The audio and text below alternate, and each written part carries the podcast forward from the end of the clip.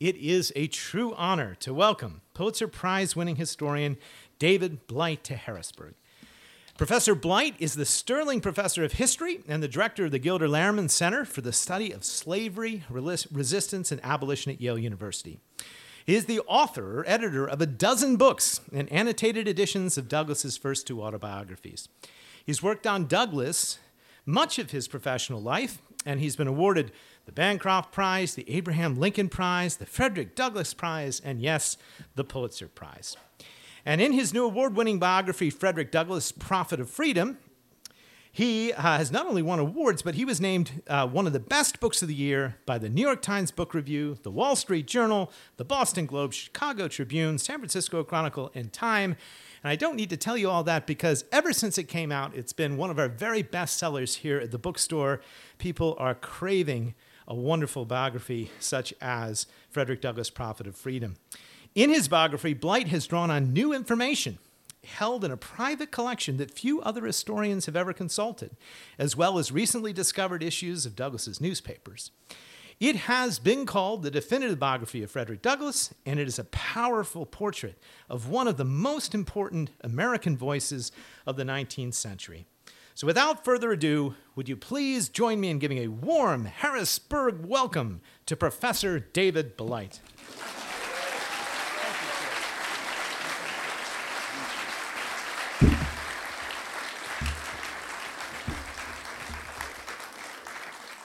Uh, thank you, Mr. Mayor. Uh, he's a tough act to follow. Wow. Uh, I thought like the circus train was going to come in next or something.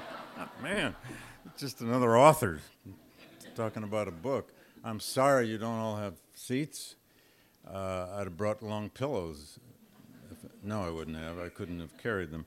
Uh, thank you all for coming. Uh, what an amazing bookstore this is. I'm sorry this is my first time. I'm not sorry it's my first time here, but I'm sorry I haven't been here before.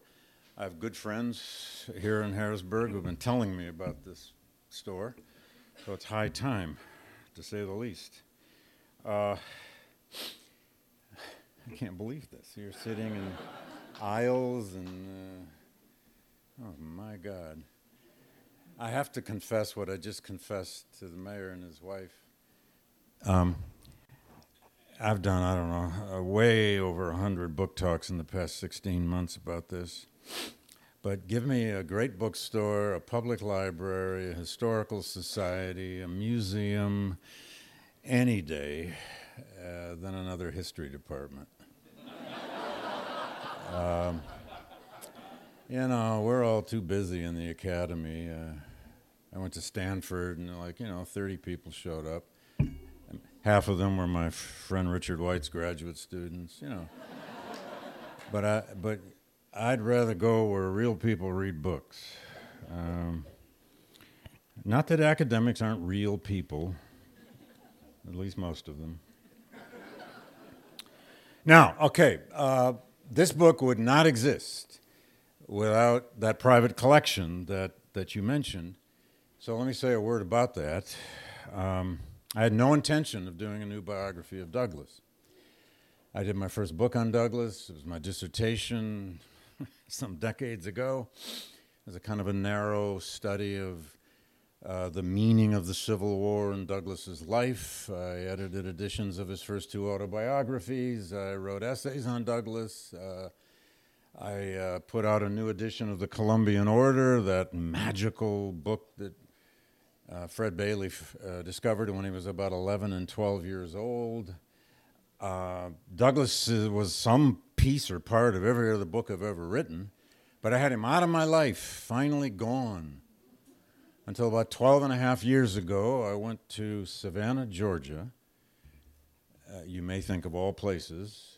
Um, to give a talk to middle and high school teachers about Douglass's narrative, the first autobiography, which I've done many times, and I love doing it. I love being with teachers, particularly about that text. And as I arrived, my host was the Georgia Historical Society, and its chief historian, Stan Deaton, said, as a local gentleman here in town who's a collector, and I know some of you are collectors. Well, You're a collector, my God. Um, uh, that day, uh, and they said he'd like to go to lunch with you and talk. And apparently, I said something rather stupid, like, I guess so. Uh, you know, I don't know what I was thinking. But that day, I met the most remarkable man, Walter Evans, uh, who took me over to his house, uh, a very large uh, four story brownstone in Savannah. If you know Savannah, it's on Jones Street, about two blocks off Forsyth Park. Walter is an African American retired surgeon who grew up in segregated Savannah, uh, came north for his higher education, did his BA at Howard University in Washington, uh, went to the University of Michigan Medical School, and practiced as a general surgeon and, and did very well uh, in Detroit for about 35 years. I grew up in Flint, Michigan, just up the road from Detroit. Uh, so we had that in common. Uh, but that day, he took me over to his house and he got out on his dining room table uh, a, a, big portion of his Frederick Douglass collection, most of which he bought from one other collector. Those of you who are collectors, you know how eccentric you are. You know how these things happen between collectors by telephone calls and sometimes at auction. At any rate, that day I did not decide I'm going to, you know, it wasn't my road to Damascus moment. There was no destiny about anything. I was scared of that collection at first. I, oh no, please God. Why did I have to run into this? I don't want to I don't want to do a new full life of Douglass. That's way too hard. It's too too big, too long, too hard. And I took I don't know, 6 8 months to figure it out. Although my agent, when she found out about this, she said, You're doing this book. I said, No, I'm not. You're doing this book. No, I'm not. I, I don't want to. You're doing this book. And then finally, I was doing this book uh, because, you know, if I didn't, somebody else would. So never underestimate the motivation of competition. Um, so, uh, I spent some six or so Yale spring breaks in Savannah, which is really tough duty because it's the whole middle of March, which is azalea time there. It's really a hard time to be sitting in an archive. But it's the most amazing archive I've ever worked in. Uh, Linda and Walter Evans' dining room table.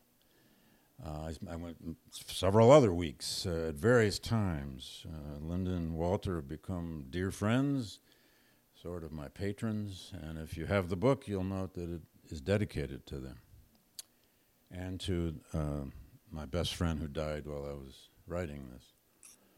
Without running into that collection, I, I don't do this book. Now, what's significant about the collection, and then I'll leave that be, is that the core of it, although there's many other elements to it, the core of it are nine very large Douglass family scrapbooks.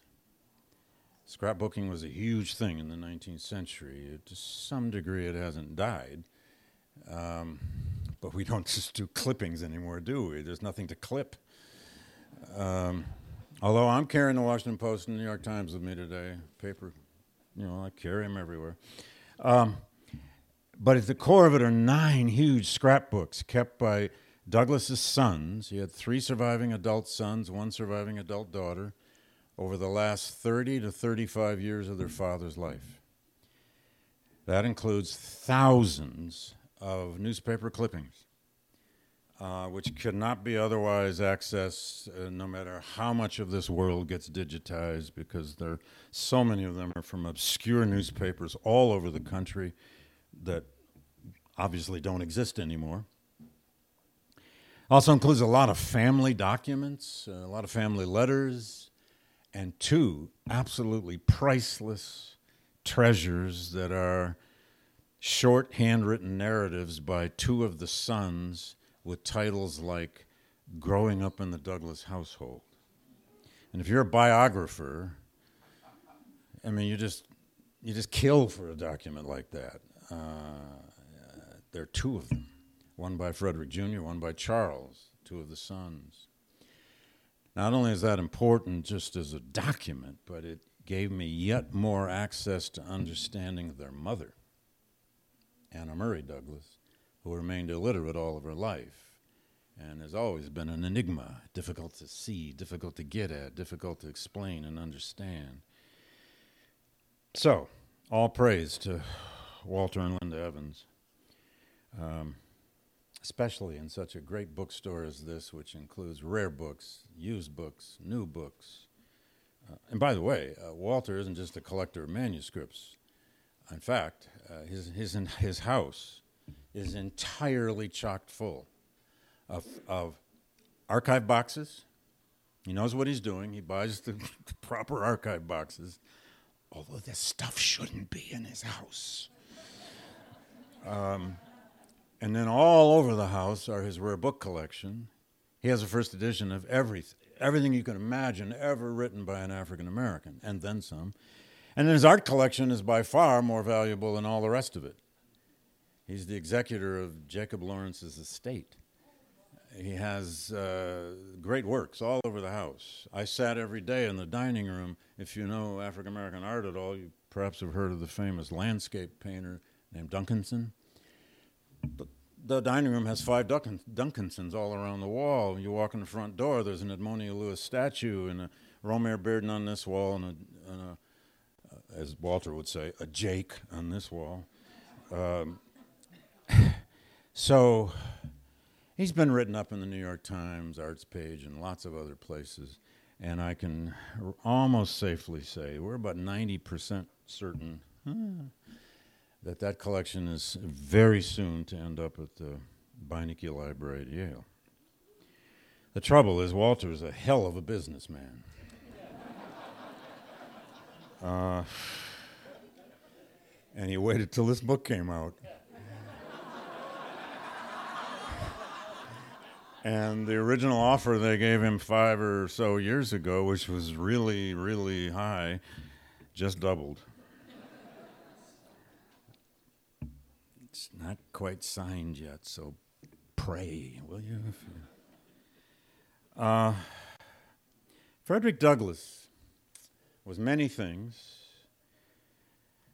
Um, but one, sorry, one last thought about that collection. Just one last thought what made it so important, what makes it so important, and by the way, I was not the first to ever see it, but I was the first to use it. Now, a whole variety of other Douglass scholars have gone to work on the dining room table. Um, but it opened up as never before an understanding, a pathway into the last third of Douglass's life. Um, if Americans know much about Frederick Douglass, they tend to know the young Douglass. They might have grown up reading the narrative in school now. Uh, they might know that this was the escaped slave who became such a, an, a, an, extraordinary, uh, charismatic orator in his 20s in the 1840s. They might know something about his political role in the coming of the Civil War, and they might know that he met Lincoln three times or something. But that last third of his life, the aging man, the older patriarch, uh, uh, the man who became a bureaucrat, who had three federal appointments, uh, who kind of was the old radical who became the political insider, the old outsider who became the political insider. Eh, he's just an aging man falling out of touch and not terribly interesting. Most treatments of Douglass have not said that he wasn't interesting, but have never treated the last third of his life quite as deeply and seriously as the younger heroic Douglass. The Evans collection opens up what is so fascinating about aging. Come on, give it up for aging. Come on. Even if you're not aging, or if you don't think you are, you are. I think that's a given. It turns out that old radical outsider, always on the outside of power, when he gets his toehold inside the Republican Party and even a foothold inside the government with three federal appointments, that's a fascinating story. And it makes Douglass the prototype of so many others in our lifetime.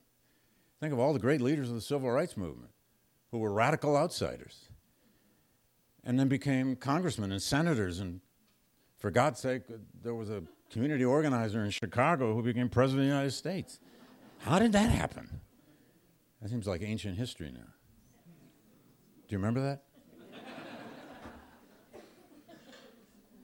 Or it turns out a man who ends up with four surviving adult children, 21 grandchildren, at times about three fictive uh, siblings who adopted him or he adopted them, and a variety of other hangers on because he was Douglass, because some of them thought he had a lot of money. Turns out that's fascinating, especially when that extended family, when you can get at it, has all kinds of problems.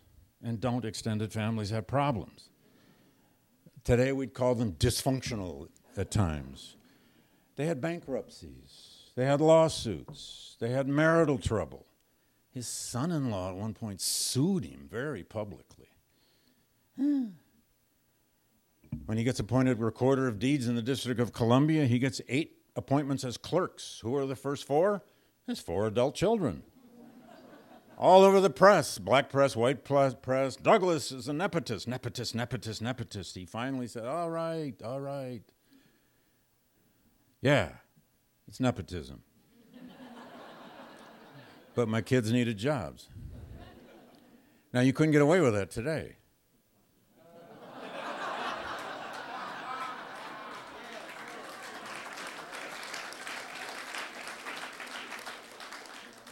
You're awake. Today, you just appoint them to create world peace.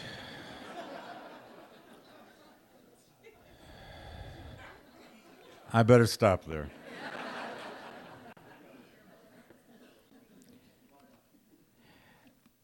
and it turns out the aging leader who is so widely, almost universally recognized as the most important black leader in the United States, the greatest black voice, the greatest African American of letters, and so on and so on and so on. What happens when that happens? It happens all the time, doesn't it? The next generation wants to knock him off. And he ends up in all kinds of rivalries and bitter struggles and fights with the next generation of black, particularly male leadership.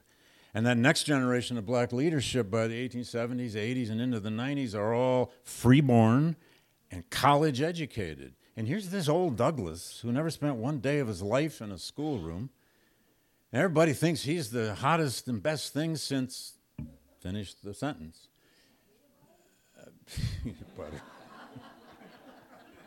Whatever. Uh, sure. Uh, um, he gets into bitter rivalries with John Mercer Langston, Oberlin graduate, Howard University law professor, U.S. minister to Haiti. He gets into terrible fights with Richard T. Greener, first black graduate of Harvard, lawyer, professor, et cetera, et cetera, et cetera. And those rivalries are deeply human. And there are times when Douglass throws mud back at them worse than they throw at him. This aging man was fascinating because he was so completely human and at times flawed and hypersensitive and worried every day about what is going to happen today to my sons, daughter, and grandkids. And oh, and by the way, 11 of the 21 grandchildren died of all kinds of diseases between the age of 1 and 14 or 15 over a 10 year period half of his grandchildren. They conducted so many funerals from Cedar Hill, the house in Washington, they lost count. That's a very modern story about family. The Evans collection opened that up as never before. All right. Douglass was many things, but I think he was the prose poet of American democracy. That's a big thing to claim. But between the moment he started delivering public speeches in 1841 and then when he wrote his first autobiography, that masterful short narrative, which is the greatest slave narrative ever written, until his second one, uh, he and, and down to the end of his life in 1895, he wrote millions of words.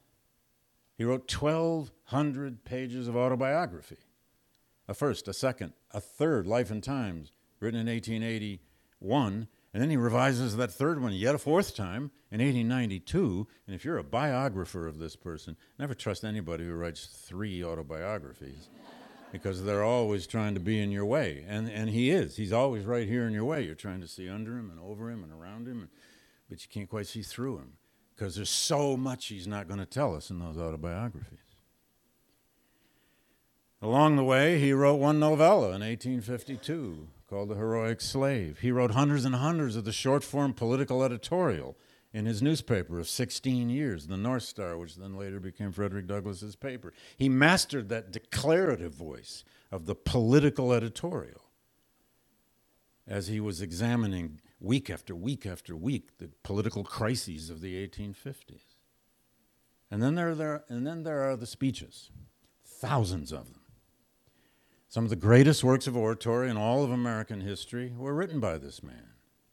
He had a few other rivals in the golden age of oratory for the greatest orator in America. There were, there were a bunch of them. You know, even Edward Everett, who spoke for how many? Three hours at Gettysburg or something? Classical orators who were always waving their arms and doing this and this and throwing their heads back if they had hair, anyway. Um, um, but here's one thing to note every major Douglass speech, whether it's the Fourth of July speech, the Great Freedmen's Memorial speech dedicating that monument in Lincoln Park in Washington, the Mission of the War speak, speech in the midst of the Civil War, the Lessons of the Hour speech at the end of his life about lynching, and dozens and dozens of others, they all exist in a text form. He was not the orator who would just walk into Midtown Books and blow out the lights off the top of his head. I mean, he could do that. And he sometimes would obviously stray from his text. And he could blow out some lights in a church or a hall or whatever if, if, he, if he was up for it. But he wrote them down, and some of these speeches are 25 and 30 pages in text. And after the Civil War, most of them are in typescript. He was a writer not just the sermonic orator. He was that too. And he's born in 1818 out on the eastern shore of Maryland, along a little horseshoe bend in the Tuckahoe River. He is nobody born nowhere. He's a slave in a backwater of the American Slave Society. That he spent nine of his 20 years as a slave in Baltimore, a city, a maritime port, has almost everything to do with why he ever got out. But he's going to live all the way to 1895. He's born before the first era of American modernity, before steamboats are on American rivers, before the telegraph, before the rail, well before the railroad, well before the rotary press, which will completely revolutionize communication and make possible this abolition movement. And then a million other patents that came out of the antebellum era for every kind of machine you could imagine. But he's going to live all the way to a second great era of modernity when they got these things called light bulbs and all kinds of stuff coming out of Thomas Edison's laboratories in New Jersey. Uh, they got, uh, they even got that little internal combustion engine already that they can stick on the front of a carriage. And the first cars, of course, were called carriages. Um, good God, they got steamboats now. By then, they can go in eight days across the Atlantic. He was fascinated with, with steam power. And they even had this thing called a phonograph. We could record a voice. And a, and, a and a zillion other inventions that are making life bewildering, fascinating, magical, and modern. And you may be wondering, was this great voice of the 19th century ever, ever recorded on a phonograph? And I don't think so. Uh, in fact, I'm pretty certain he wasn't, because three weeks, uh, three months before he died, he went to dinner at a friend's house in Washington. And when he went back home, he did what probably nobody does anymore. He wrote a thank you letter for dinner. You know, I see some of you nodding and saying, "Oh no, no, I still write thank you notes." Sorry. But he writes this long letter. It's mostly about the fact that he'd heard a phonograph that night.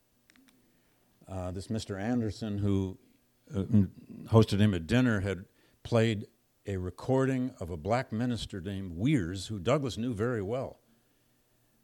And Douglass went, and most of the letter, thank you, sir, for dinner, but the whole rest of the letter is about this magical, amazing, he calls it a divine invention of the phonograph. And the letter ends with a whole paragraph of him reflecting on this idea that could the human voice actually live forever? Now, I don't think he writes that letter if he's actually been recorded. Now, why wasn't he? I don't know. But you collectors, if you ever come across a Douglass recording, will you call me first? I and Walter Evans have an offer for you. He doesn't know it yet, but.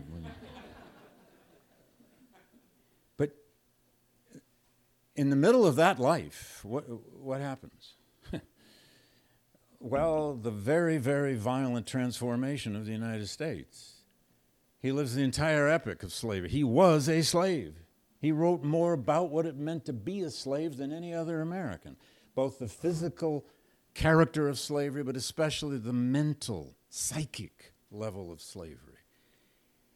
The coming of the Civil War, the fighting of the Civil War, America's Armageddon, uh, the emancipation of four million slaves, the transformation of the U.S. Constitution by the 13th, 14th, 15th Amendments, by the first Reconstruction, by the Reconstruction Acts and the first Civil Rights Act, the rise of Reconstruction, without question, the most optimistic three to five years of Douglass's life, and then the fall of Reconstruction, just about as fast as it rose. And then he lives into the earliest years of the Jim Crow system. And he lives all the way into the first five or six years of the lynching crisis. And along the way, he had more to say about all of that with an eloquence unsurpassed than anyone. He's our prose poet, not just of democracy, but of our greatest problem. And it's not over. It may be why there's some kind of resonance about him today. Although I think the book just sells because of this picture. I mean, I'll be honest with you. I wanted an old Douglass.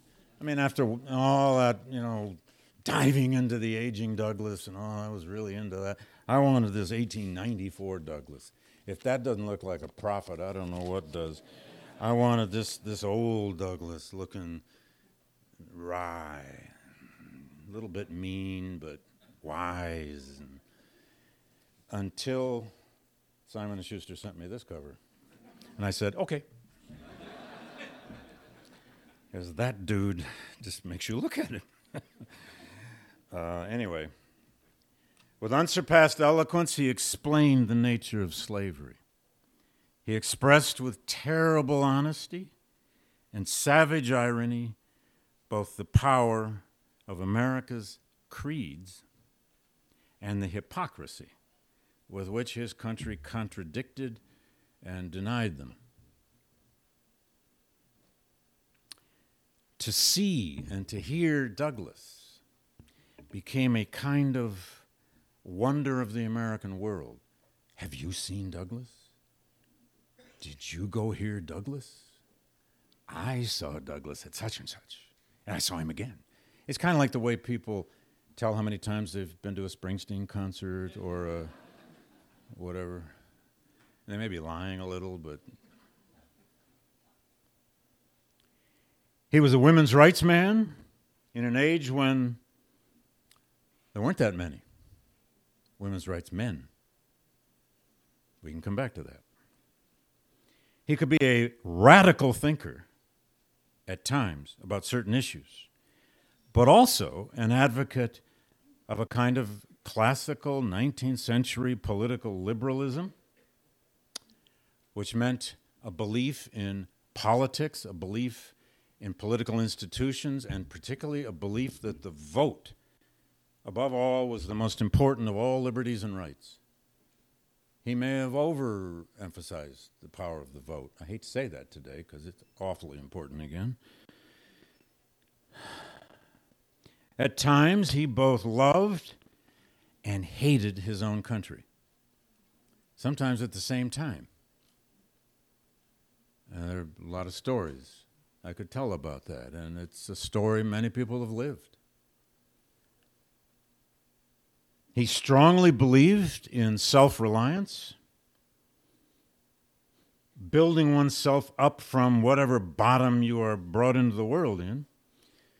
But at the same time, he fiercely fought for an activist, interventionist government to free slaves, defeat the Confederacy, and protect black citizens against terror and discrimination. He believed in big government. At the same time, he believed in self reliance. Why can't you do both? Because in the 19th century, a black leader had no choice. How, how could you not believe in self reliance in the 19th century in a society that first would enslave you, uh, then it might find a way to just separate you, then it's going to find all kinds of ways to just humiliate you, and then terrorize and kill you? You're not going to be self reliant? Today, the American right seizes on the self reliant Douglass, plucks quotes out of a few speeches, calls him the self made man, and just stops there. Justice Clarence Thomas has a portrait of Frederick Douglass right behind his desk in his chambers.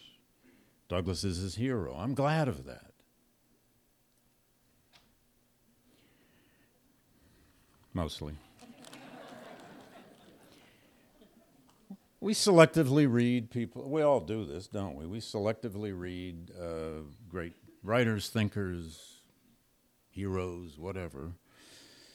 How many Lincolns are there? A few million?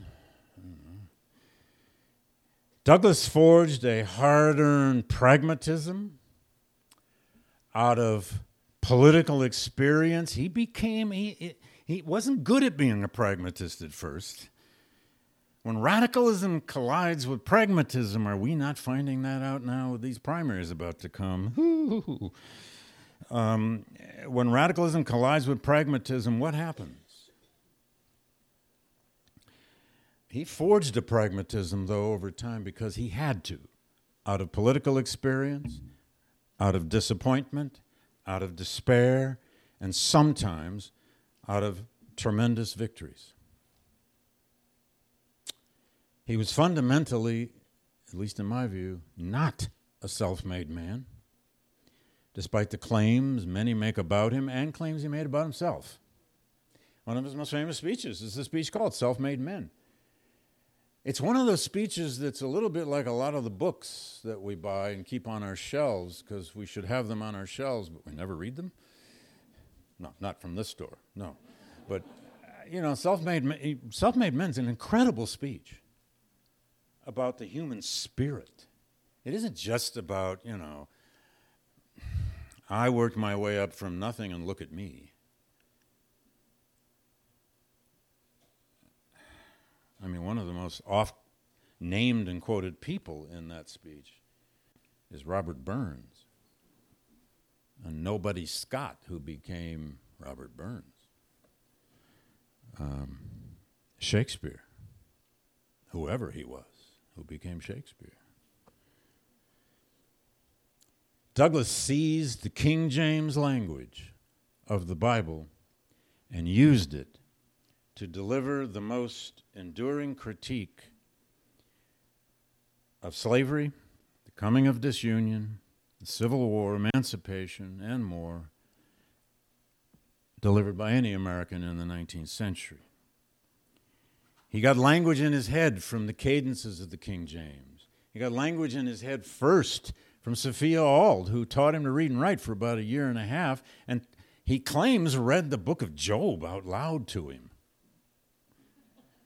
God knows what, a, what an eight year old understood about Job's dilemmas, but or why the woman would even read the book of Job to him. Although it might have been the prose, it might have been the story of suffering. I don't know.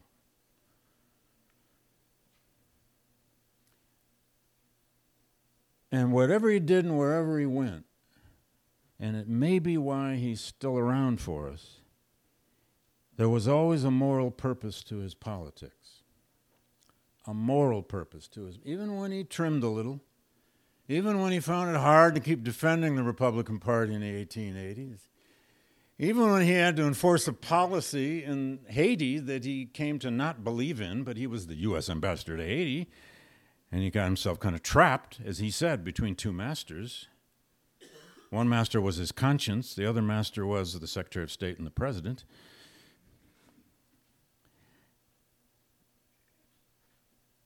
We yearn for a politics that actually has some kind of moral backbone.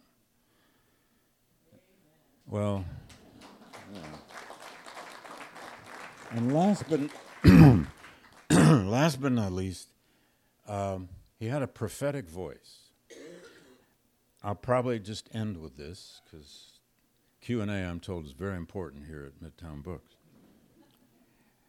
Um, there were many elements about writing this book that were terrible dilemmas. Uh, how to find and analyze Anna, what to do with other relationships with women, the family story, um, his ideas about certain great issues. But none was more of a problem for me for a long time in writing this book than that I wanted to use the word prophet in the title, but I was afraid of it. I mean, let's be honest. That's a big word. You shouldn't just throw it around like popcorn. Oh, that's prophetic. That's prophetic. Oh, she said the sun would rise again tomorrow, and it did. Oh, it must be prophetic. If you meet somebody and they say they're a prophet, they're not.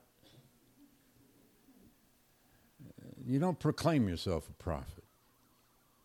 Not at least in the tradition that Douglass understood, the, the tradition of the Hebrew prophets, the Judeo Christian tradition in which he learned this.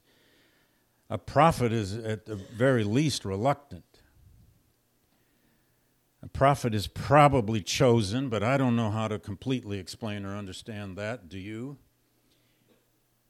And in the middle of writing this, I was just wishing I could have a year off to go read theology. I never had the year off to do. I had a year off. I was a professor in England at Cambridge for a year, and I read a lot of theology while I was there, but not systematically. I was there to write, but I checked a lot of books out.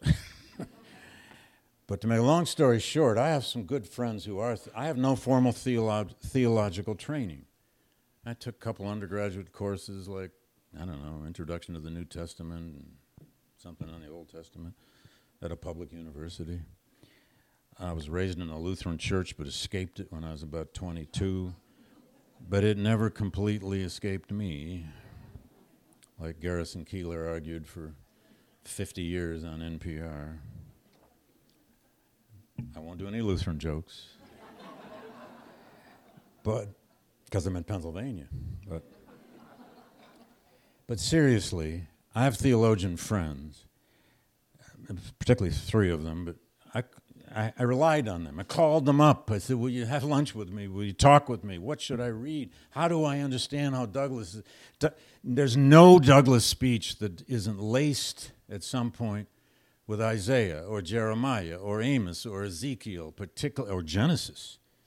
He employed the Noah's Ark story all sorts of ways. What do I do with that? I kept asking my theologian friends. Well, one example at least, uh, my dear friend Don Shriver, who used to be president of Union Theological Seminary in New York, is now in his 90s, not in good health. I just talked to him yesterday. Uh, there's a uh, book of essays coming out in his honor and he had forgotten that I already sent mine in in September, and he was bugging me, David, I don't have your essay. Yes, you do, Don. Just look at your email. Anyway, I called him up finally. Don, please help me. Don is a truly amazing man. Uh, born in, he's a, he's a white southerner, born in Virginia, educated in North Carolina, went to Davidson College, grows up in segregation. His life was totally transformed by the civil rights movement. He became an advocate of the social gospel. Um, and of course, he took. He eventually rose to this leadership position, one of the greatest theo- theological seminaries in the United States. He says, "Come on down to New York. We'll have lunch." We had lunch at a little cafe on Broadway up by Columbia. And I asked him this stupid question, like, Don, what should I read on the Old Testament? and he finished laughing in about five minutes and said, All right, you got to read this, you got to read that, you got to read this, you got to read Robert Alter, but you really got to read Walter Brueggemann. You got to read Brueggemann on the Exodus, you got to read Brueggemann on Isaiah, you got to read this and this and this and that. And he was right. I have a close friend in New Haven who is a rabbi. He used to be head rabbi at Yale, uh, Jim Ponet. He discovered my dilemma. Actually, Jim's retired, and he and his wife sit in the front row of my lecture class. She still comes every year. She's already heard it all. I don't know why she comes. One day, Jim said, Come on, let's have lunch, sit down. And from Jim, I learned that I had to read Abraham Heschel, uh, the great Jewish theologian of the mid 20th century. It was in Heschel, As well as many others, that I finally got my feet on this word prophet. Heschel wrote just you know, thousands of pages on what were the Hebrew prophets. Who were they? What, what are they? What is a prophet, at least in this tradition? There's just one line from Heschel. The prophet is human, said Heschel. Yet he employs notes one octave too high for our ears. He experiences moments that defy our understanding. He is neither a singing saint nor a moralizing poet, but an assaulter of our minds. Often his words begin to burn us where our conscience ends. The prophet tends to be, well, first of all, they're, they're people of words. And we wouldn't be here if it weren't for Douglass's words. Words were the only weapon and the only power he ever possessed. But they are people who can find words at times the rest of us can't to explain that tragedy, to explain that huge pivot in history, that terrible condition of humankind. Where are the prophets about climate change now? Well, they've written probably 15 books around here. Forget about history, just read about climate change. I didn't say that. But Heschel helped me finally get my feet with what a prophet. And the more I read Heschel, the more I read uh, Robert Alter, the more I read Brueggemann, I kept having these moments. I'd read a passage, I'd say, aha, that's Douglass. Oh, yep, that's Douglass. Oh, that's Douglass. And if you read enough of Douglass, you don't even have to read very much. You're going to read sentences and paragraphs, passages that just beat you between the eyes, and you wonder, good God, how did, where did he get that metaphor? How did he how did he come up with that? How did that guy write that 4th of July speech, that masterpiece, that symphony in three movements about American hypocrisy that tortures you through the whole long middle movement of the symphony and yet lets you up a little at the end? With some softer violins after you've had the drums bashing at you for 10 pages. It's like he hands you a towel at the end to dry off. And he says, Your country is still young and malleable. It may not be too late. That's a prophet. And when he could trot out the Noah's Ark story, when he needed a metaphor for rebirth, and he did it most beautifully after Lincoln's reelection in 1864. He went to a black church in Rochester, a packed house, and he started out by, he didn't, he didn't name his text, he didn't have to. He just started out by telling the story. You know the ark, he said? The ark went aground. And Noah wondered. Has something happened? And Noah sends a dove out of the ark. And the dove returns with an olive branch in its beak. And Douglass says, Noah wondered, could it be? So he sends the dove out again, and it doesn't return. So Noah decides it's time.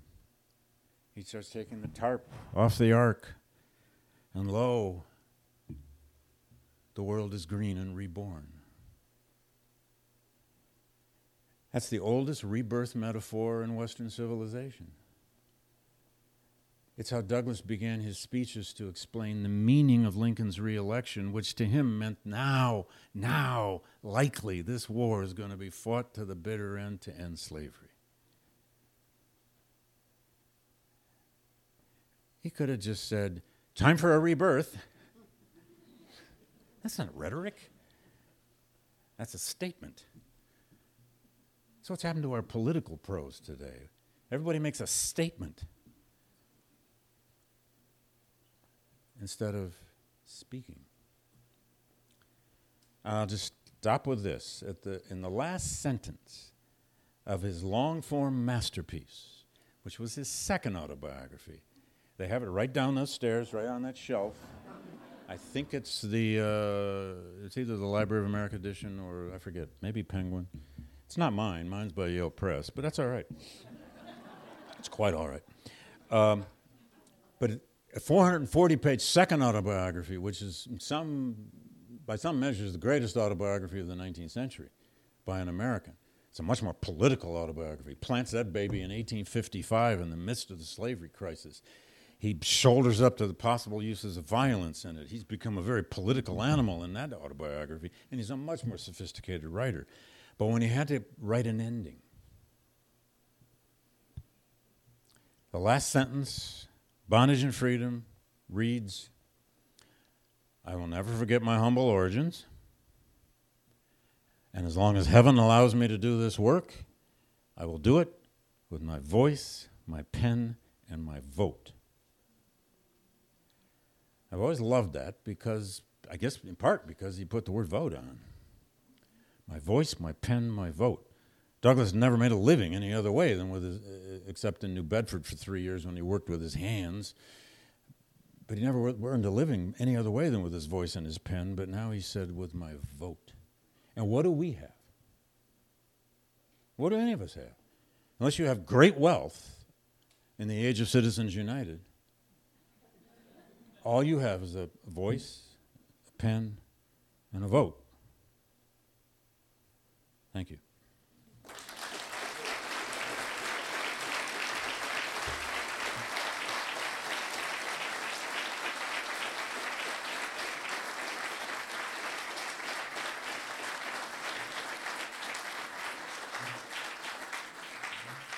Hi everyone. Uh, we're going to transition to our audience Q&A portion of the evening. There's one of me. There's a lot of you. So we're going to start over here, move over here. David is upstairs, and if we have any questions on the balcony, we can pop over to him anytime. But do we have any questions starting over here? Professor, can you talk about the three days that Douglass spent here in Harrisburg? Sure. uh, Steve, right? We met beforehand. Uh, he, he reminded me that I wrote this up in like three pages, beginning on page 186, so I uh, looked it up. Actually, the context, I'm glad you did, because the context is, is 1847. He's uh, just come back from England in the spring of 1847. Uh, later that summer, he starts a tour actually, it would, and it would be the last tour he will ever do with William Lloyd Garrison, his mentor, the man who sort of discovered him, uh, under whose tutelage he learned his abolitionism, et cetera, et cetera, but with whom he's already having difficulty, an urging for independence, struggle over um, Garrison's incredibly strict principles and strategies like disunionism, which Garrison made one of the themes of that tour they were doing together. By that, Garrison meant have no complicity with a slave owning government. Now, Garrison was the real thing. We have to stop a moment and admit Garrison was a radical abolitionist, and he inspired people, black and white. He had a lot of black followers. Make no mistake, if you met William Lloyd Garrison, you were meeting the real thing, a professional radical abolitionist. Now, whether you could follow all of his sometimes anarchistic tenets was another matter. It's on this tour that the break between Garrison and Douglass really begins to take shape. But they started the tour in Philadelphia at Bethel AME, famous black church in Philly, to an incredibly rousing, celebratory audience and Douglass it's in the book. He waxed on about what a what a joyous event they had at Bethel AME. The, the, that was the founding church of the African Methodist Episcopal Church. But when they got out here to uh, Harrisburg, uh, they got roughed up, to be honest. Uh, you can read this on pages 186, 187, and so forth. But here in Harrisburg, they got attacked by a mob.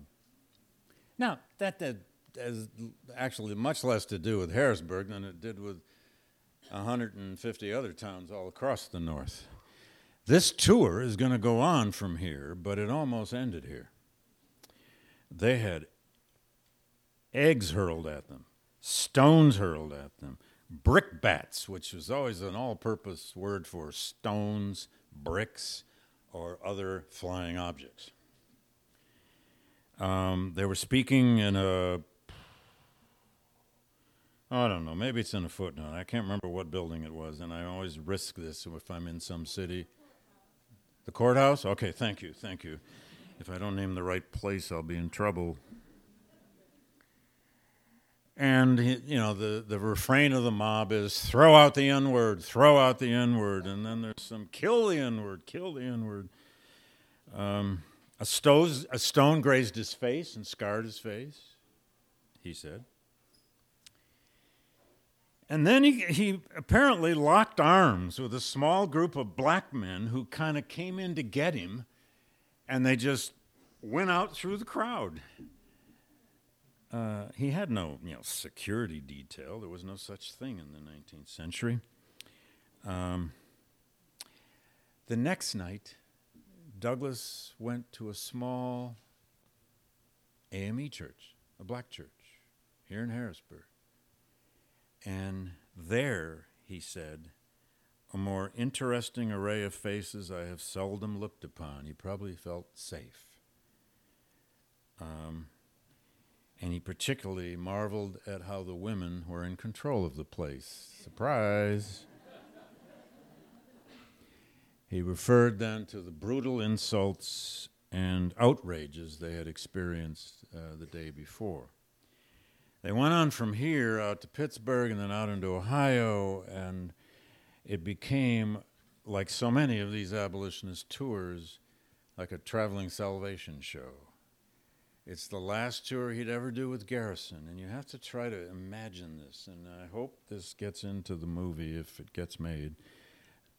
There's a film in the in the works, but because they used what was called by the time they got to Ohio, they didn't use it here. But the time they got to Ohio on that tour, they were using what was called the Oberlin tent.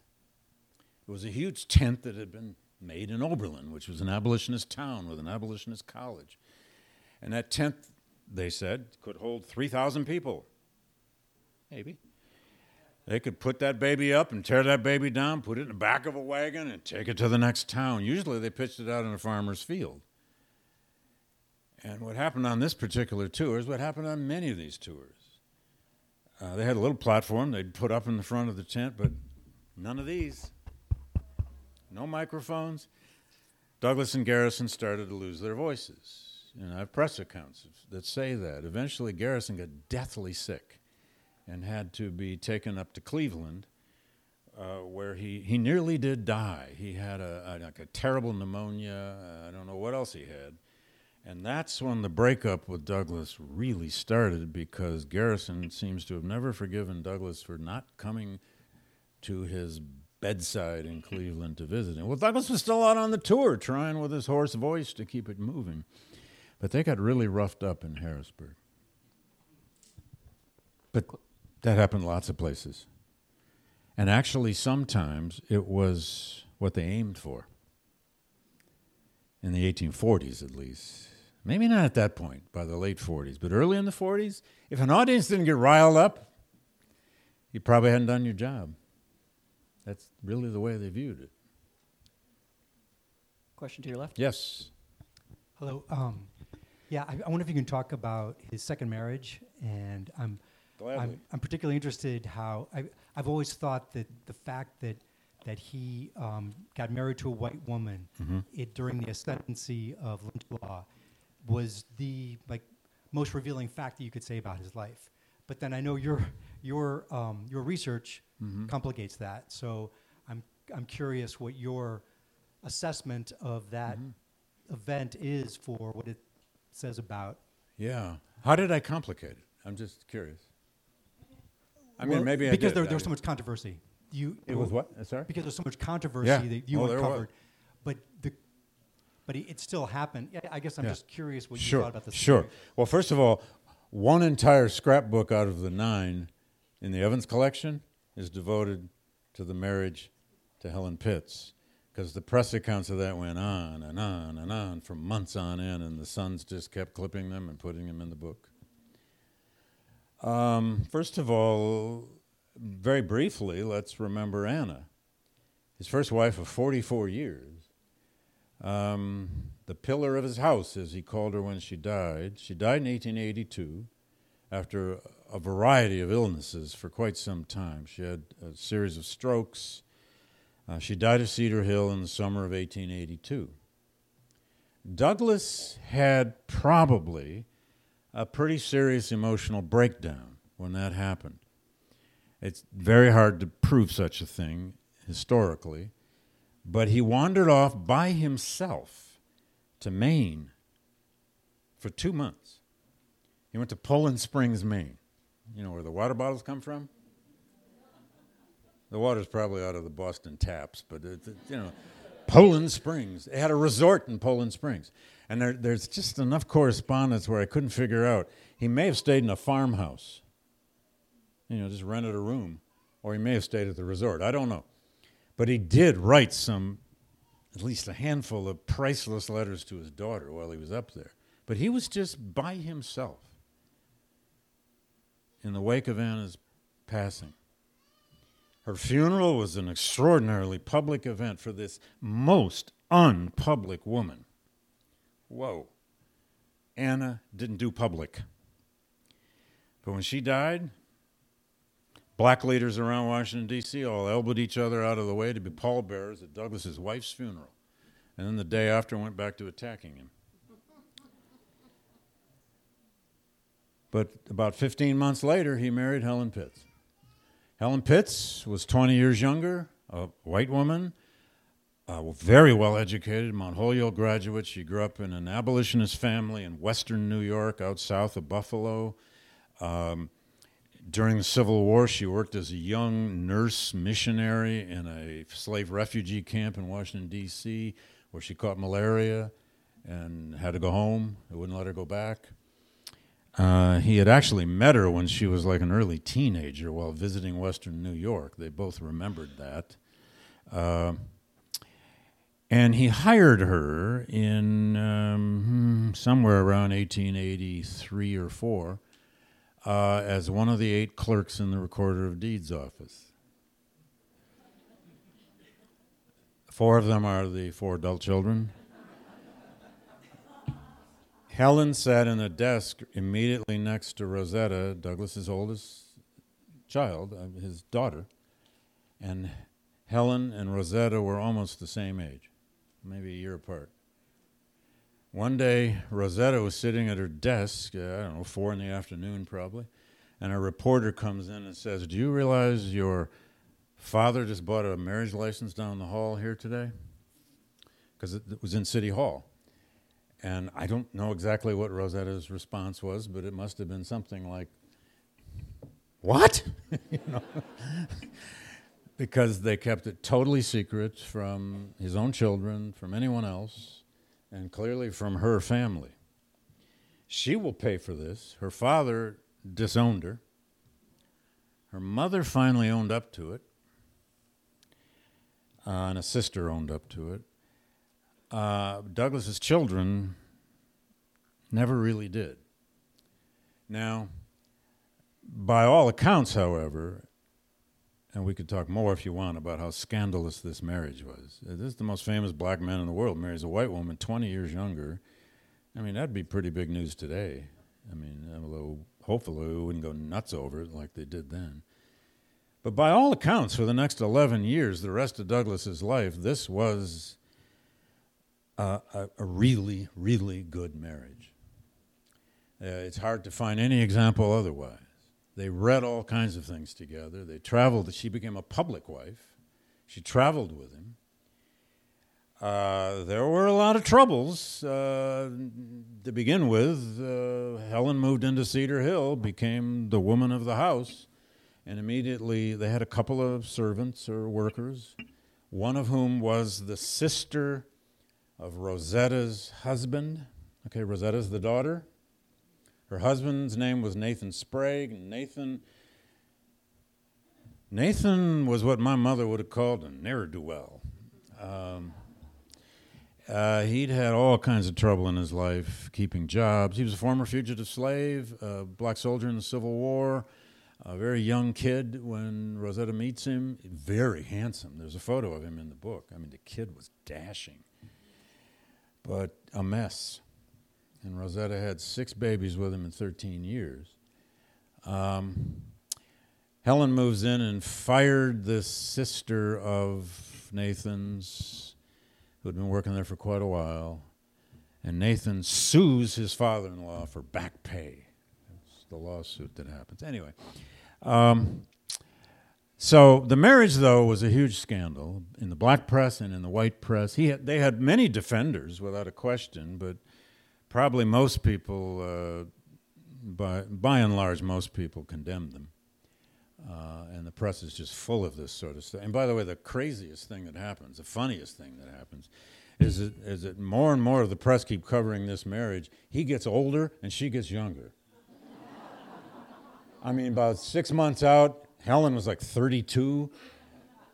She was really 46. And Douglass was like 78. I mean, it was ridiculous what people were writing about this. Uh, he's marrying his granddaughter so on, so on. He was 66, she was 46. Um, there were people who made good friends with them and others who couldn't, and so on. Ida Wells, the famous Ida Wells, the young woman who's coming on the scene as the great reformer against lynching, and whom Douglass took under his wing, and who at times kind of stuck it to Mr. D when she thought he wasn't thinking right. Although they had a very strong relationship, she also developed a very strong friendship with Helen. So there's a lot of drama both ways in that. Uh, I don't know. We could go on and on about that. Question in the fourth row. We need to move into the middle. Yes, sir. Yeah, I ask you to uh, talk a little bit about his uh, religious upbringing. Did he have any religious upbringing? Did he have any um, mm-hmm. formal religious training? Yeah. And what was his level of education uh, generally? Well, first of all, his level of education has nothing to do with formal schooling. It has to do with mentors, sort of a teacher here and there, and simply reading. I got access to his book collection at the National Park Service has a warehouse uh, out in Landover, Maryland, huge warehouse where they keep all their treasures. And then those accordion bookshelves that move back and forth when you push buttons, uh, they have Douglass's three or four thousand book collection that he had at the end of his life. Um, you can learn a lot from that, but you can't always know exactly what he's read. But he did own three complete works of Shakespeare, complete works of Robert Burns, complete works of Dickens, complete works of this and this and this and this and that, and lots of guidebooks to the Bible. That I was looking for, and that was a find. He owned no less than two uh, guides to the book of Isaiah. I don't know exactly how he used them, but I checked those out of the library at Yale uh, and tried to figure out how he was using them, but pretty elusive. Okay, he comes by religion as a child and as a young teen when he's a slave. And he tells us quite explicitly in the narrative and in the second autobiography that early on he was a Christian believer. He believed in a God who was a deliverer, a Christ who was a deliverer, who had the fate of a of a suffering slave like him. Hopefully, he he thought in his in his uh, hands, uh, although he could not be sure. He is raised around Methodist. Now he hated religious hypocrisy, and that was one of his favorite topics. But you know he still grew up around Methodists, Protestants. And if you read the narrative, you'll see the one of the most unforgettable sections is his memory of being taken to a camp meeting. A big, and the Eastern Shore had lots of revival camp meetings. They had a whole big place out along one of the rivers that was always the camp meeting place for the traveling Methodist. And Thomas Auld took him there. For the better part of a week, the slaves all had to stay over there in tents, and their masters stayed over here. The slaves never got inside the circle of confession. They always had to stand around the outside, and Douglass remembers getting close enough to watch his weeping master, watch Thomas Auld on his knees, making his confession to Christ and crying his eyes out. And now, when Douglass writes about that, 20 years later, or no, 15 years later in the narrative, he, of course, is shaping it and using it for all it's worth to demonstrate a hypocrisy and he tells us, you know, the next week back in uh, St. Michael's that Thomas Auld took a whip to him. Uh, although Auld only rarely beat him. um, now, I'll just say this Douglass's faith changes over time. I don't think there's any question about that in terms of his personal belief, but that's less my concern in this book than it is with the ways he uses biblical storytelling, the way he uses biblical metaphor, the way he uses the language of the King James, the way he uses the uh, temperament of the Hebrew prophets, the way he is a Jeremiah in his own right, issuing the warnings, the warnings, the warnings to this people who claim this but do that uh, whose temple is, is going to be destroyed, just like the temple in Jerusalem had to be destroyed. I also am less concerned about his. F- I mean, I, it's not that I don't care about it. I do care. I wish he had stopped at some point and written down, you know, at three points in his life, a three-page statement of his of his sense of a creed. But he didn't do that. Here is what I believe at age 25, age 45, and age 75. He didn't do that. Uh, later in his life, there's some evidence that he might have been personally uh, rather an agnostic by then, but he still couldn't deliver a speech without biblical language. And that's not surprising. Neither could Lincoln. Uh, neither could so many Americans. The Bible was so much the template for understanding history, understanding morality, understanding the human condition. Um, now, he had a relationship with one Ottilia Assing. If you've read the book, you know about her. A German woman, long story. Uh, a relationship of approximately 22 years, on and off, on and off, probably sexual, can't be proven. One Douglass scholar says it wasn't. Some of us say it was, but Many would probably say, who cares? Um, Assing was a ferocious atheist. And she did get him to read Feuerbach, uh, the famous German atheist agnostic. And he did read Feuerbach. He owned Feuerbach. He even had a bust of Feuerbach that Assing gave him. Assing claimed she had converted him to atheism, which is essentially nonsense. She claimed a lot about Douglass. Um, so, very hard to know.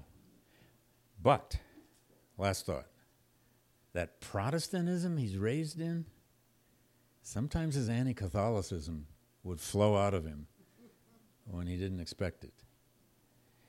And one great example I'll give you is when he and Helen go to Europe on an 11 month tour. 1886 87. They went all over Western Europe and they went all over the Mediterranean, including Egypt and Greece. Douglass is awed by the great cathedrals of Europe. In Britain, then in Paris, then in southern France, then in Italy. He goes nuts in Rome. Who wouldn't? But he can't do it without saying, How can humankind create such fantastic edifices and still believe in popery and priesthood? and he bashes Catholicism as in his diary. That's in private, although it did come out sometimes in public. And by the way, he was a lifetime. Um, he was he was obsessed in some ways with the Epistle Paul. He f- was fascinated with Paul, Paul's writings, and it, and he often called him the prisoner apostle, which he was called often. And it may, that may have been why he identified with him, because he was, you know, captured, jailed, imprisoned by the Romans, and ultimately killed by the Romans. I, but on that tour of Europe and across the Mediterranean, like six, seven times in the diary. I mean, my God, they get to Naples. Naples, one of maybe one of the most beautiful places on earth. And he's again, he's awed by this church and the bay and so on. But he says, all I really want to see is that dock south of Naples where Paul came ashore. Oh, Fred, I mean, come on. You're in Naples, for God's sake. And then they're crossing the Mediterranean, and he sees the lanterns and lights on Cyprus going toward uh, Egypt. And he writes into his diary I wonder if Paul saw, the, saw those lights going the opposite direction in the chains of the Romans. And then when they get to Athens, I mean, he's in Athens, and he goes to the Acropolis. What does he really want to see? What's that? That oh, it's in the book. I have a photo of it. Aereo, uh, that that that area area what? Area. It's in the. That's it. Areopagus. Acropolis. It's a big hill. Yes, where Paul spoke to, to the Greek Stoics. Douglass tells us he went out there, read that passage in the Bible on his last day in Athens. I mean, my God. This is, this is a fascination with Paul that is, is, is just not hard and not easy to explain, but I, I made the most of those diary passages. And even when he got back into Italy, on the way back then into Europe and then back home, he says at one point, All I want to see is that area of the Appian Way where Paul was dragged in chains. So there's a, there's, a, there's a deep, there's a really good essay to be written on Douglass's fascination with Paul by, by a biblical scholar uh, who's better than me. And by the way, I'm still waiting. It's 16 months out now. I'm still waiting for a theologian to do a review of my book and just take me to pieces, but it hasn't happened yet. I've gotten away with it so far. Uh, So- who's next? So we are running out of time, but we have Oh. time for three more questions here. Three more, okay. This man's been waving over here a lot, so and then the lady, lady in the front row too. Yes, I ma'am. got one. All right. I'm a history teacher, and All right, good for you. yeah. All right. Um, thank you. I was just wondering. I am too. Oh, yes. Um, so I've always been drawn to the social history of African Americans because those are my people. And I was wondering what your experience was that drew you to Frederick Douglass. Was it an experience, a class, a book that you read? Like, what made you want to study him your whole life versus like Abraham Lincoln or somebody else? Oh, we don't need another book on Lincoln. uh, although they keep flowing. Uh, uh, well, the first real reason, ma'am, is that he is just so important. However, it has a lot to do with when I grew up and came of age. I, I took the first ever black history course taught at Michigan State in either 1968 or 69. It was taught by a man named Les Rout. Les was a Brazilianist by profession. He was, he was African American, uh, but he wrote, he wrote books on uh, like Juan Perón and the coffee industry. That was his field, but probably the department in 1969 said, Les, you're black, you're teaching this. And it was a great course, at least in my memory, all brand new to me. I didn't learn any of this in high school, although I had two terrific high school history teachers, one for you know Western Civ and one for U.S. Then I was a high school teacher for seven years in my hometown of Flint, Michigan, in the 70s, and we were creating something called Black History courses. Uh, that doesn't mean we knew what we were doing, but I remember getting, uh, and these were prosperous times in good old Flint. Not only was the water good, but so was so was employment levels, and I taught in a brand new high school that had just been opened. Always a good sign for a city if you're opening schools. But anyway, I got the school librarian to buy, I don't know, whatever it was, 200 copies of John Hope Franklin's From Slavery to Freedom. Sixth edition or seventh or whatever it was at that point. Uh, I got him to buy uh, Kenneth Stampp's, The Peculiar Institution, which was the only book I knew on slavery at that point. Um, and then when I went off to grad, oh, and by the way, when I was a high school teacher, I don't know. You, you, are a teacher, you know. You just you got to do whatever it is to turn kids on. You got to do cartwheels. You got to sing. You got to dance. You got to, but you got to teach too. And I used to have posters all over the place. But I had I had a poster of Douglass put out by I don't know Scholastic or whatever that company is. Big huge poster, and I've saved it. I have it framed. It's up in my apartment at home to this day because it has his wrong birth date on it and it has a middle initial of E. He had no middle initial.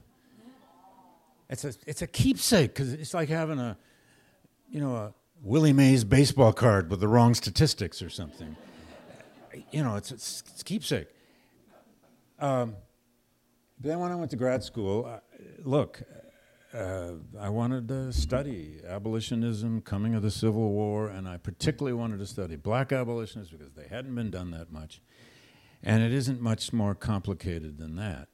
Uh, and as I said earlier, I tried to get Douglass out of my life, and he he wouldn't let me. It's his fault. But I'll say uh, one last serious thing. I think anybody who studies Douglass is, has to say this. I've just been always attracted to his words. Uh, th- this was a this was a genius with language, and um, I have always just found that irresistible. I can read the same speech by Douglass for the fourteenth time. I just see new things. I've even taken to getting clean copies. I, I underline everything I do, but I've even gotten clean copies of certain of them just to read it anew, because it's a new experience. He's that kind of writer. He should be studied because he is like studying Shakespeare. He is like studying Emerson.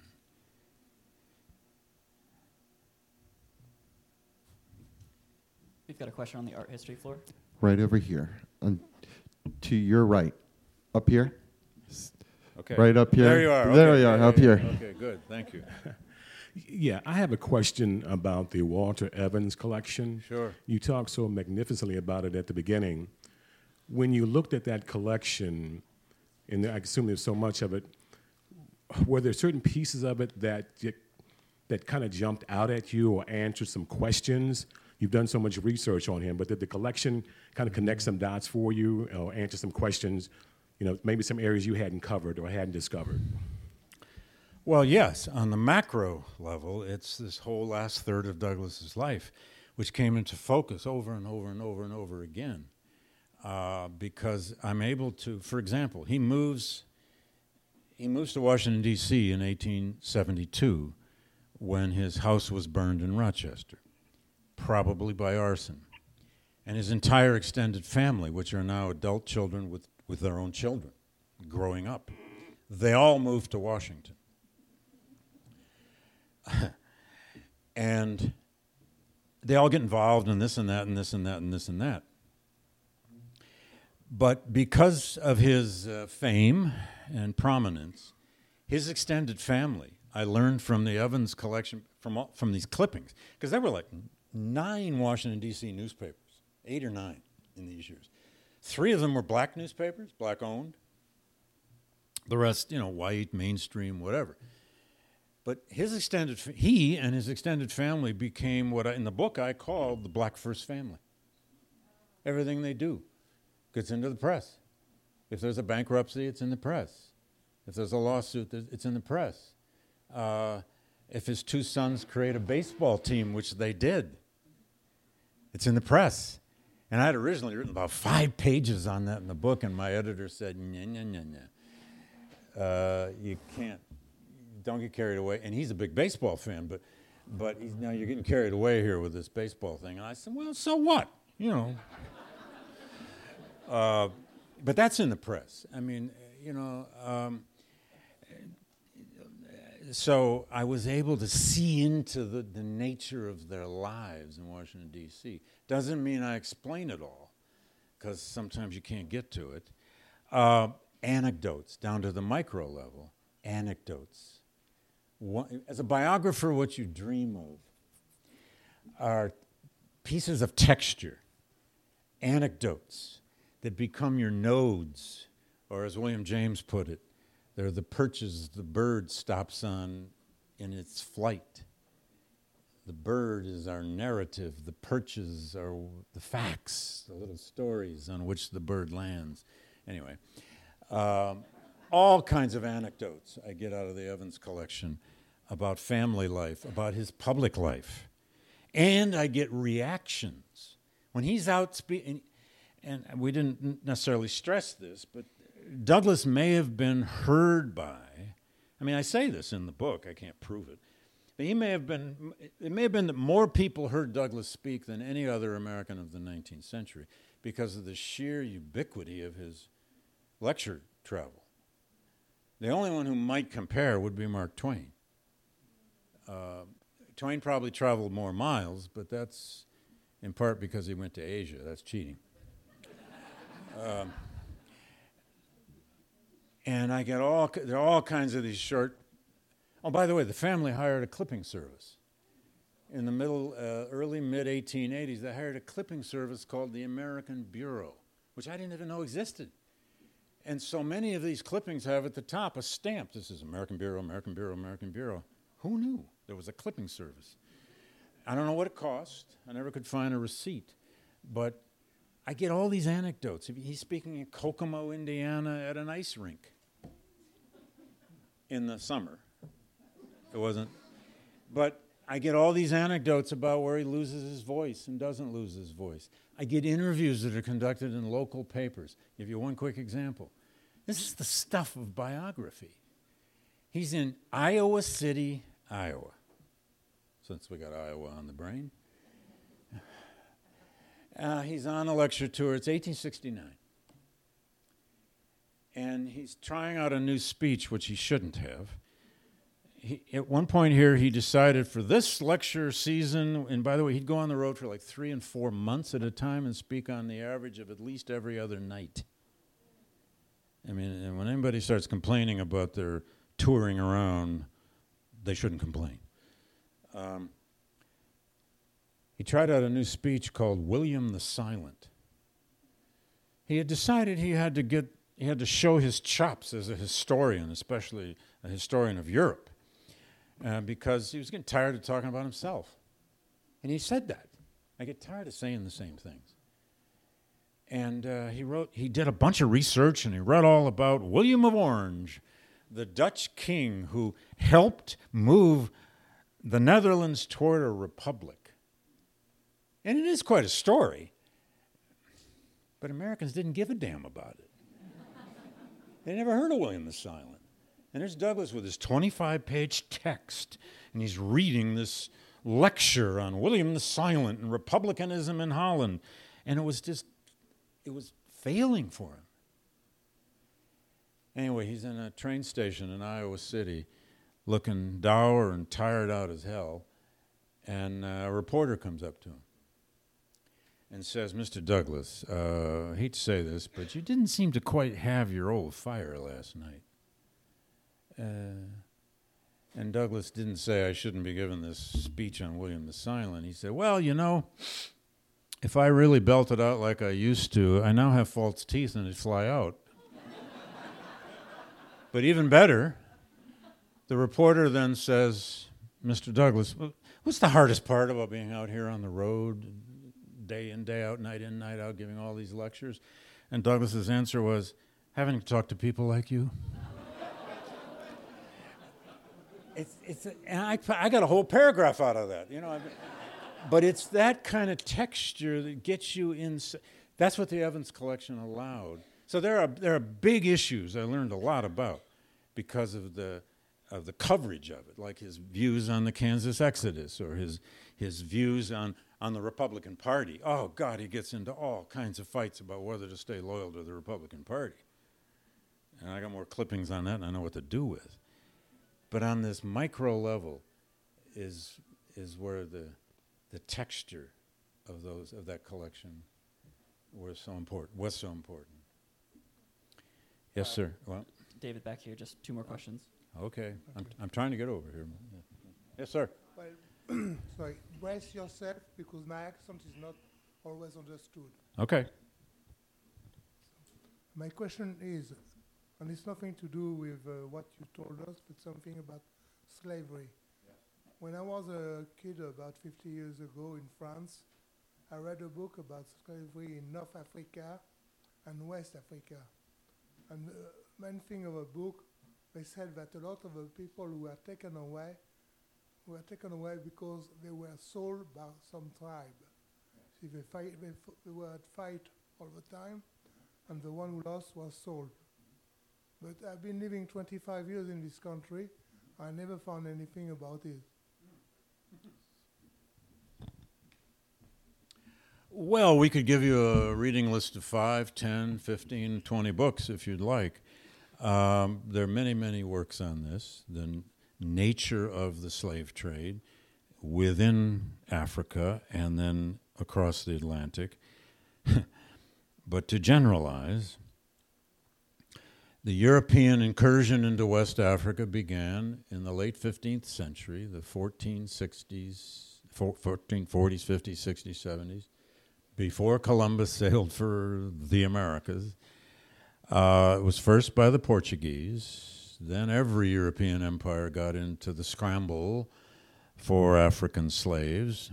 Eventually, though, it became a gigantic, colossal, international commercial transaction between societies somewhat stronger in technology, meaning the European empires, who had mastered navigation of the oceans, well, mastered would maybe overstated, and had firearms, uh, and African societies, ancient African societies, who were rich in um, natural resources, all kinds of natural resources.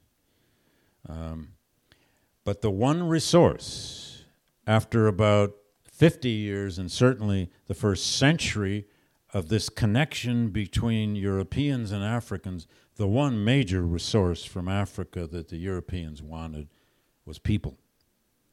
Now, it's also a fact, which may be what you're referring to, that Africans had been engaging in slave trading amongst themselves long before they ever met Europeans long before. There'd been a trans Saharan slave trade into the Muslim world from West Africa and even parts of Central Africa well before the Europeans ever arrived. The great kingdom of Dahomey grew out of, which, uh, which covered actually several countries of West Africa and even the Bight of Benin, um, developed because of the slave trade, moving closer and closer and closer to the coast. It became a kind of a four century business of extracting labor from Africa for the plantations and the labor of the Americas. Uh, yes, African societies were deeply complicit in the system. But also, the Europeans exploited this system for all it was worth uh, for a, almost four centuries and built it into the largest forced migration of human beings in all of history. Uh, the only thing we can even compare it to are, are the displacement of peoples in World War II. Um, that's that's a vast history uh, in a tiny attempt to explain it in three minutes. But uh, I could suggest a couple of books for you if, if you want. They're probably in this room or We'll go, down th- there. we'll go third row, and then we'll end over here. Okay, good. Third row.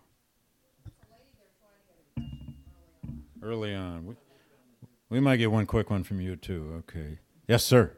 Okay, we're um, we're aware of you know the brutality uh, that you know he faced, but did he ever compare himself uh, with any other writings such as uh, William Grimes? Is Oh. Uh, I don't know that he ever mentioned Grimes. As a matter of fact, he may not have known about. No, he may not have known about Grimes. Okay, William Grimes is the author of the first slave narrative ever written by an, uh, an American-born slave who escapes. He was born in Virginia. He was sold five times. He was sold finally down to Savannah, Georgia, and eventually escaped by ship to New York City and then walked to New Haven, Connecticut, which today is where he's born, uh, where he's buried, in Grove Street Cemetery. Uh, Grimes's narrative was published in 1822. It's very early. It's a stunning piece of work because he was writing before there were any conventions to this genre called slave narrative. He didn't know there was supposed to be a genre because there wasn't any. Uh, he's not writing for uh, you know the abolitionist audience yet because he didn't know what that is, and he self-published it. He didn't have any abolitionist society behind him like Douglass did later, and so did many other former fugitive slaves. I'm not aware that Douglass ever mentions Grimes. He may not have even known about it because it, it, it, there aren't very many copies published. There's, it's now back in print. Uh, Norton, I think, has an edition of it out, introduced by uh, Bill Andrews. Um, did he compare himself to other writers? Oh, yes. Oh, yes, yes, yes. Uh, um, uh, particularly, well, compare himself is not maybe the way to put it. He saw himself in other writers. He loved Dickens. He's always quoting from Dickens. Everybody in the 19th century read Dickens. He was nuts over the English Romantic poets, especially Robert Burns. He did a pilgrimage to Ayr in Scotland when he was in Scotland the first time and met uh, Burns's daughter. He just loved that romantic poetry. Whether we like it or not, he did. uh, and then Shakespeare. Uh, probably his two favorite plays, just in how often he uses them, are Hamlet and Othello. Certainly Othello for reasons we can see. Hamlet for, and, and particularly the tragedies by Shakespeare. Um, he doesn't seem to have quoted the comedies much. It's like he didn't need those. um, uh, to the other slave narrators, no, he doesn't compare himself that much because you know they're competitors. He should have. He didn't have to worry. The narrative sold thirty thousand copies in the first five years. That's that's good today, right, Mr. Bookstore owner? I mean, that's. and Bondage and Freedom in 1855, all 440 pages of it, 18,000 copies in the first two years out. Man, that's good. You know what he did with bondage? He went on the road with it. And he took his oldest son, Lewis, who sold it to the audience. Our man was a marketer. And the Fourth of July speech, masterpiece of rhetoric, he had that baby printed up. Took it on the road. You could buy it for, was it a 50 cents a, for one copy? But in his newspaper, he ran ads for it. You could get. Uh, a hundred copies for I forget what it was, eight dollars, or I don't know, was it fifty copies for ten? I can't remember what it was. You could get it by bulk. You could get it individually. He he. That's how he made a living. You know. Um, so we were going to go. Question to your right. Yep. Here. Over here. Okay. Okay. Yes, sir. Or ma'am. Sir. Yes. Sorry. Go. You had a reason for the wonderful 1862 quote that begins your story, your your book. There is a prophet within us forever whispering that behind the seen lies the immeasurable unseen. What did he mean by the immeasurable unseen? Oh, I wish I knew. yes, that's the epigraph on the book. Uh, I can tell you where it comes from. There is a prophet within us forever whispering that behind the seen is immeasurable unseen. I don't know what he, I mean, he didn't tell us after that what he meant. That comes out of one of his three essays on photography.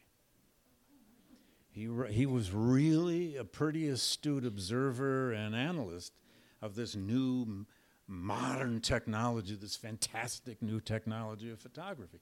And as many of you may know now, it is believed by some that he may have been the most photographed American of the 19th century. 162 extant photographs of Douglass. Actually, 164 now. I found a new one at the New York Historical Society. But there's a book out that's probably available right here uh, called Picturing Frederick Douglass, uh, compiled by three terrific editors John Stauffer, Zoe Trodd, and Celeste Bernier, all friends of mine. They went all over the country and Britain to locate every extant photo of him. But they also publish in that book his three essays on photography. Now, those essays on photography are, are really less about photography per se than they are f- just philosophical about the human condition and how we react to things in technology. What did he mean by that? I don't know. Read it decide for yourself. But maybe he meant there could be a prophet in us. Or there could be. Um, but it's behind the scene, and most of us probably never see it because we don't do what a prophet is always asking us to do, which is to see what we deny, to look beyond what we can see, to face what we don't want to face. That's what prophets are for. They're there to remind us, warn us, and bash us, shatter us, as Herschel said, Heschel said, about the things we don't want to have to think about. Prophets are not fun to have lunch with because they're probably going to be didactic and preach at you, and all you wanted to do was have a turkey sandwich. but when I found that quote, it's trickery, isn't it?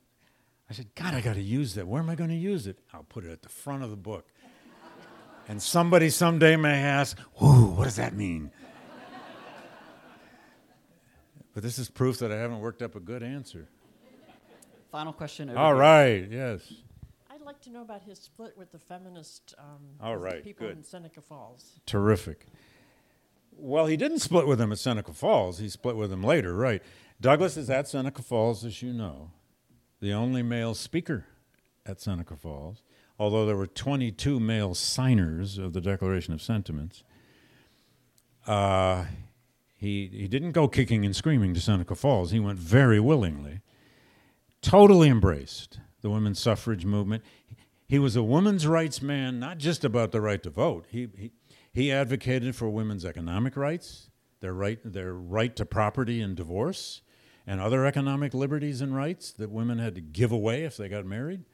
New York State in the 1850s kept having a bill that get, got voted on and voted on and voted on that never quite got passed. The breakup, though, that you're referring to comes with Elizabeth Cady, and he made very, very enduring friendships with Susan Anthony, Elizabeth Cady Stanton, Lucy Stone, and many others.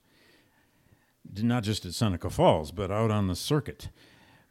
In fact, he toured with women abolitionists all the time, although there were strains, partly because this guy was so good and so charismatic and not always easy, you know, to to follow him.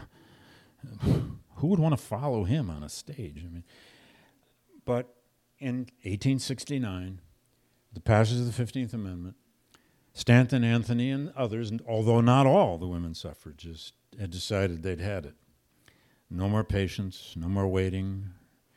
Uh, these were professional reformers, too, uh, who might have had six children but had devoted their lives to this cause. But uh, everyone with one eye open at all knew that if you put women's suffrage into the 15th Amendment, it never passes. There would have been no 15th Amendment. Uh, it put black male suffrage into the Constitution. And it put the word male in, as did the 14th Amendment. Uh, Stanton and Anthony and others said, you know what, we're not waiting any longer. This is ridiculous. We, we postponed our movement for emancipation to transform this country. The trouble was, of course, and you, you probably already know this, they pushed back and fought back with some ugly racist language. Uh, it's in the book, or at least some of it. Um, they used the N word. They used it on Douglass. they use lines like, uh, if, uh, if an ignorant black man can, you know, stumble to the polls and vote, why can't a sophisticated, educated white lady, white lady like us? Uh, which to some people might have sounded reasonable. Um, Douglass took, and this, is, this was an ugly breakup among, you know, the worst breakups are among dear friends or marriages. And this was an ugly breakup. And they never really made up. Even though Susan Anthony will be on the same stage with him in Washington, D.C. on the day he died. Um, he didn't even speak that day. They just wanted, this often happened. They just wanted him to be there. They just wanted him to sit there with his white man of hair and be Douglass. Uh, he went home that day about five, and at six he collapsed with a heart attack, and Susan Anthony went to pieces. I mean, these are lifetime radical reformers with scars all over their psyches. Um, and by the way, in the crisis of 1869 over suffrage, Douglass didn't always shine either.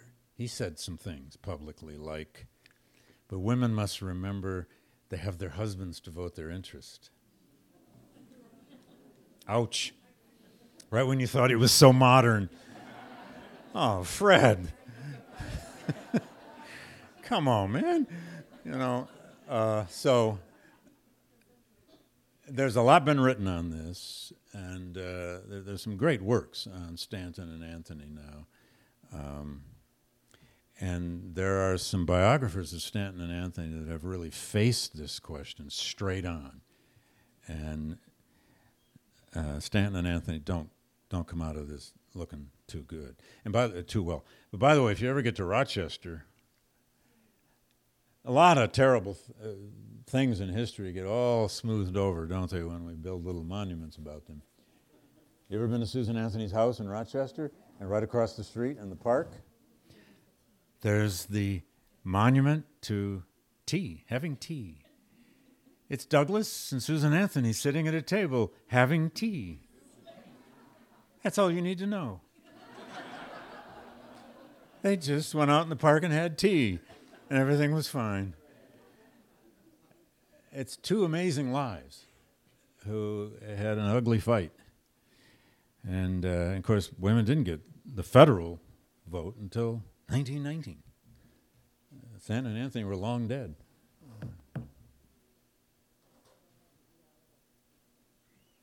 Thank you very much for coming out, everybody.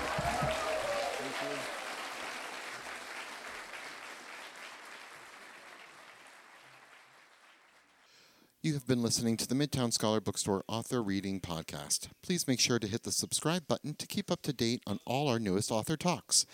After every event, there are limited quantities of signed copies of the featured books. Don't forget to grab your copy today. If you would like more information on Midtown Scholar Bookstore, please visit midtownscholar.com. The Midtown Scholar Bookstore Author Reading Podcast is a free podcast and does not own the rights to any of the readings.